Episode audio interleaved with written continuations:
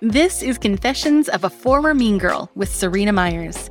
I'm a master transformation mentor and shadow guide, and I work with heart centered, high achieving women who are on the journey to becoming the truest version of themselves, which is only possible by first accepting all that they are. This podcast explores the lessons I've learned from my bad decisions so you can feel better about yours. It's normal to be a messy human, so let's talk about it. Hey, beautiful, and welcome to episode 22 of Confessions of a Former Mean Girl.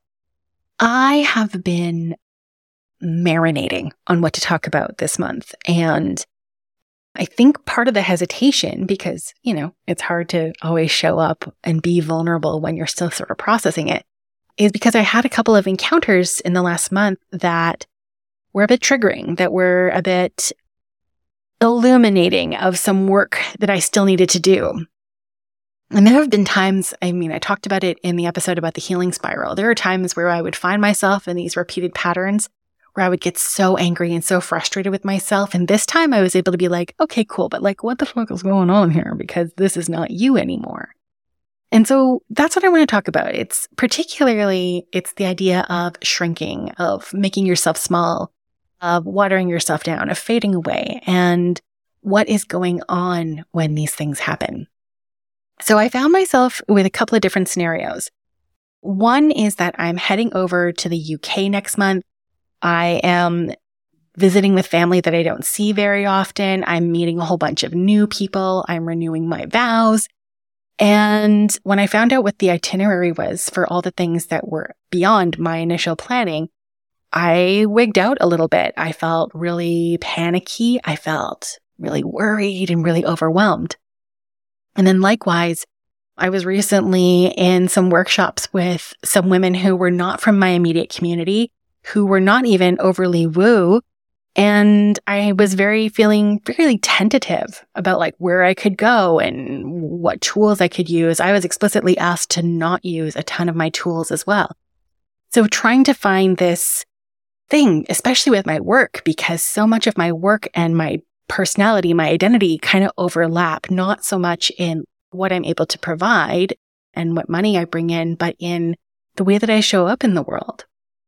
And this idea of full and total expression, this idea of turning it all up and being unapologetically you, this is a big part of not just my personal work, but the things that I help my clients with. And so when I found myself in these situations feeling really overwhelmed and feeling like I had to water myself down, it was really telling that something bigger was going on.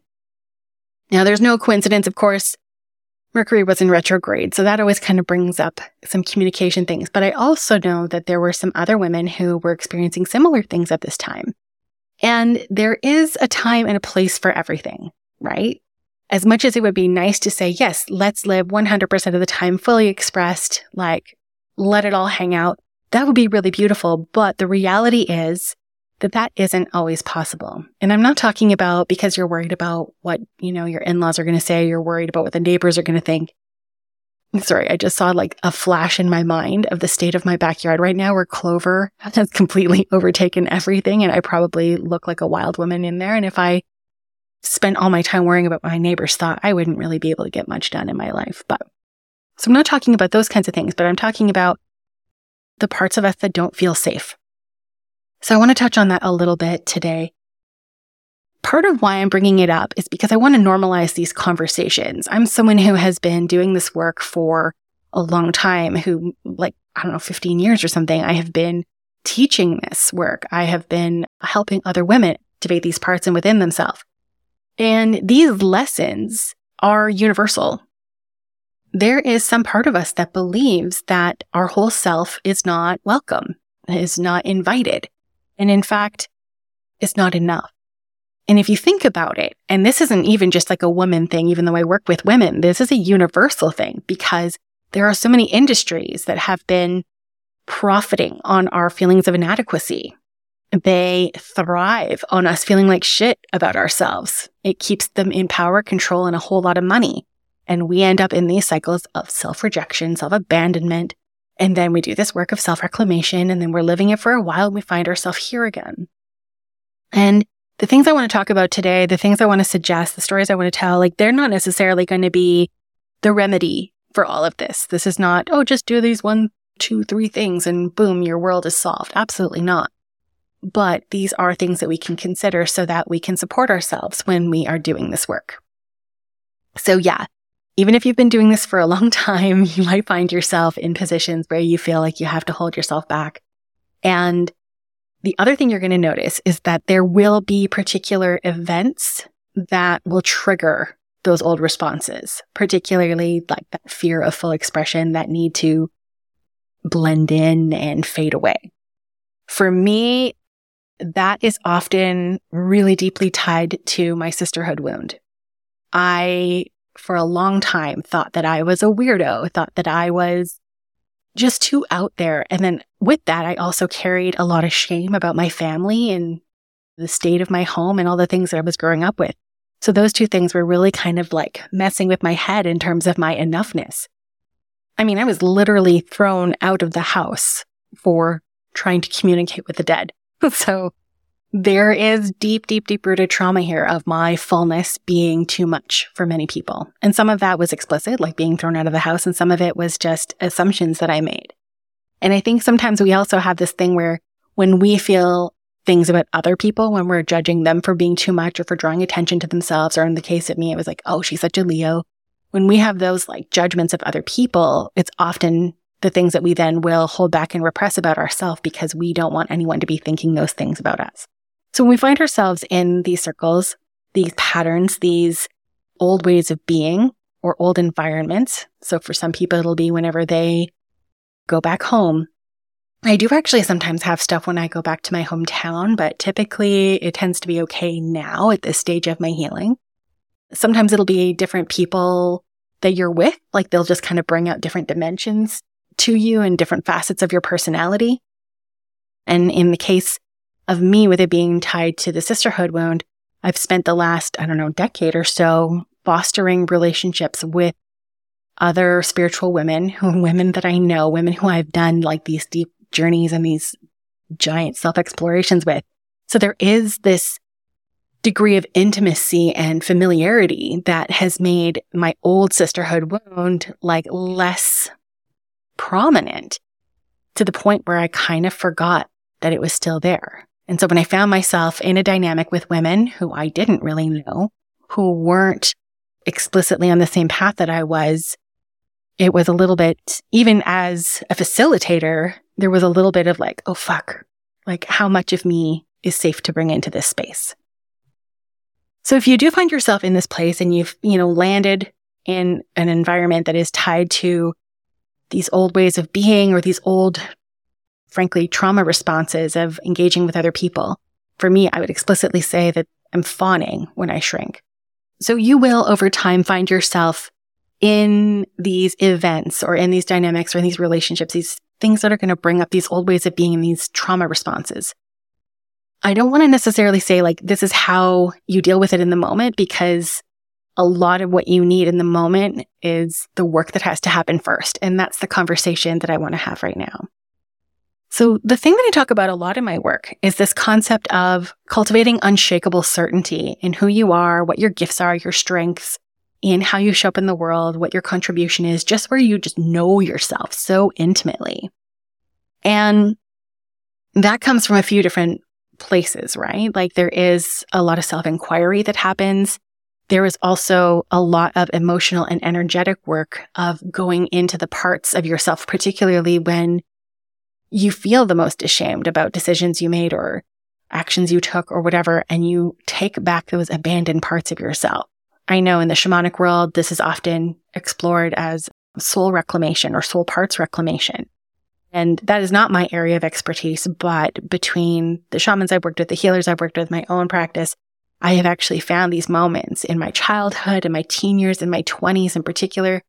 I have so much compassion for myself in my 20s because I really commodified myself and my body. And like I've had to go into those places that I feel that I had felt shame about and that I had really rejected. And I had put up this wall of like, well, that was old Serena. but there isn't old Serena, new Serena. There's just Serena. And so I had to actually go back into those places and take those parts back and just love them. Love the girl who made those decisions and understand like how she ended up there. Because when you think about it, we're all doing our best, right? Like our best varies on day to day. But in general, we're all doing our best.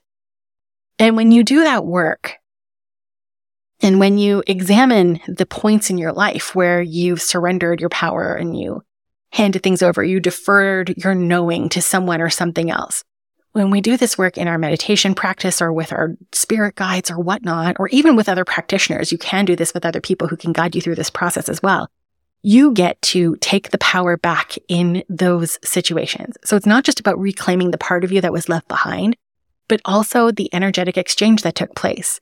And this is really important when we have it, uh, different power exchanges with people, there is like a bond, there is a cord, there is a tie between us and that event or us and that other person. And we need to do the work, not even necessarily of cutting cords, which I know I've talked about in past episodes. We can do that. We can also clear the cords, but just being able to work with that channel.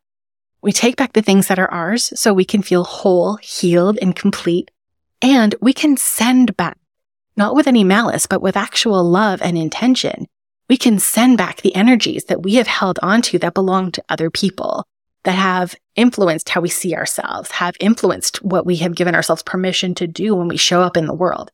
You know, some of it will be their judgments and whatever, but we're not sending it with any kind of malice. It's very much of like, hey, this was your energy. This was your intention and it's come my way and it's not mine to carry anymore. So here you go. And then by doing that, they get to feel whole, healed, complete. It is a really, really beautiful exchange and you start to feel really in tune with yourself. In the case of me with the workshops that I was teaching, I started to kind of like get in my head about it a little bit and I started doubting myself. And then I remembered Mary Magdalene. So six months ago, Mary Magdalene started showing up in my meditation practice. She has come into Reiki sessions. She has been a big part of my world for the last six months. And my big lesson from her, she's like the queen of unshakable certainty. She is someone who received these beautiful teachings from Jesus, sometimes with the other apostles, sometimes on her own. And there was sometimes also this hesitation, particularly with the gender dynamic of like, why are you special? Why are you the favorite? Why do you get to know these things? Because she continued those teachings as she did it even for years and years after his death. She continued on. And no matter what projections she received, I mean, if you think about even the way that her whole story has been perverted into being her being this repentant prostitute, like it had nothing to do with that. She was Jesus's counterpart. When we look at that, where she continued to show up, she continued to teach, she was unflappable, even though she was getting all this resistance, even from her own peers. She was so committed, so devoted, and so sure that she could continue to show up. And when I had that realization, it was then this invitation for, okay, great. So how can I root into my knowing of who I am and what my gifts are and find new ways to express them, not so that I'm feeling watered down or boxed in, but so that I can make this beautiful, profound work accessible to more people who don't necessarily live and think the way I do. It was a really interesting challenge and it was a really powerful reframe for me as well. Now, I want to touch, I kind of mentioned this at the beginning about safety. And it is a privilege to say, just go out and live your life 100% fully expressed all the time. The reality is that most of us do not feel safe doing that. There are sometimes legitimate safety concerns. You know, if you think about people who are persecuted for who they love, who they sleep with, or what their gender identity is, or what their race is, sometimes it's just not fucking safe. And this is not the conversation we're having. We're not talking about, you know, showing up and being fully expressed in ways that are going to put you into danger. I want to talk about the times where it feels like danger, where the nervous system is like completely activated, where that fight, flight, or fawn really kicks in. We need to be very, very kind with ourselves in those situations. Because remember, like when we're having a nervous system response, when we are feeling anxious or panic, when our whole body tightens up, whenever our senses are heightened and we're a little bit paranoid and we're twitchy and we're looking around, when we're having all of this, that is a biological response that is rooted from a place of, oh shit, is there a tiger around the corner? Right. And yes, we're not navigating the world being afraid that if we show up as our full selves, a tiger's going to get us now. But that primal fear is still within us. So we want to start to have different tools that can help us to regulate the nervous system. There are loads of videos that you can find on YouTube around vagus nerve massage. This has been something that has been really lovely for me where I'm able to just be with myself and have that tactile connection to my body where I can actively be working on regulation. So I can actually feel myself de escalate when I'm in a really heightened place. I also like to do grounding in general. So the other day I went outside and just like stuck my feet in my garden and talked to the bees and the flowers and just like felt myself earth. But also even eating grounding foods. So meat can be quite grounding. Root vegetables, dark chocolate. These things are really great for bringing us back into our bodies. And actually with that, I want to just talk about cacao. At the retreat that I hosted last month, we had a beautiful cacao ceremony. It was the first one I ever attended and it was beautiful and heart opening and definitely grounding. So if that's something you have access to, I highly encourage you to explore it because it was amazing. Being with the breath, deep, long grounding breaths where possible is particularly good. It's also wonderful for boosting your alpha brain waves, which help you to relax and feel really good. And strangely, working with a weighted blanket is one of my favorite tools.